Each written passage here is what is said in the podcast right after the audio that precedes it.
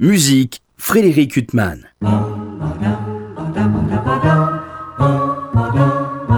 Bonjour, c'est un livre passionnant que j'aimerais évoquer aujourd'hui.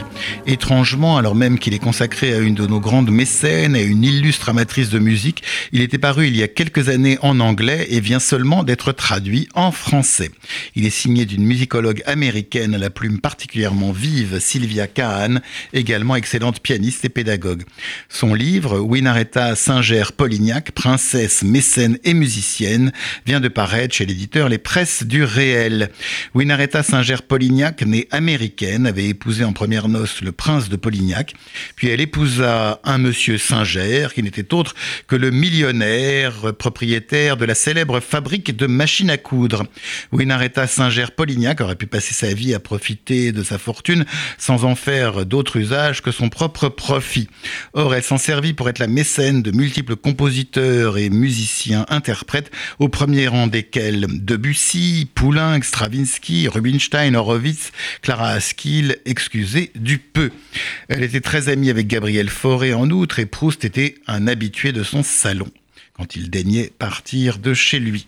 Elle était une excellente pianiste et si fine musicienne que lorsqu'elle commandait une œuvre, comme à Stravinsky par exemple, elle lui indiquait l'instrumentation qu'elle souhaitait.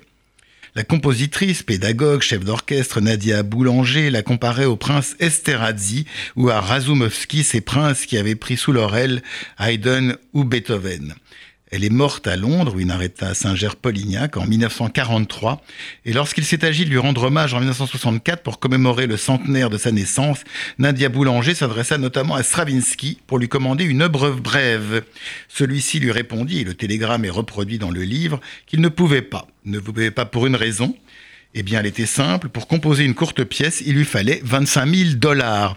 Réponse désolante d'un génie pour lequel la princesse de Polignac avait tant fait et tant commandé. Il est presque superflu de dire qu'on peut être un génie tout en étant quelqu'un totalement dénué de l'intelligence du cœur. En tout cas, si vous souhaitez vous replonger dans l'univers fascinant des mécènes et musiciens de la première moitié du XXe siècle, précipitez-vous sur ce livre de Sylvia Cahan, Winaretta Singer-Polignac, princesse, mécène et musicienne. Quant à moi, j'aurai le plaisir de vous retrouver dimanche prochain pour une nouvelle interview. Bonne journée sur RCJ.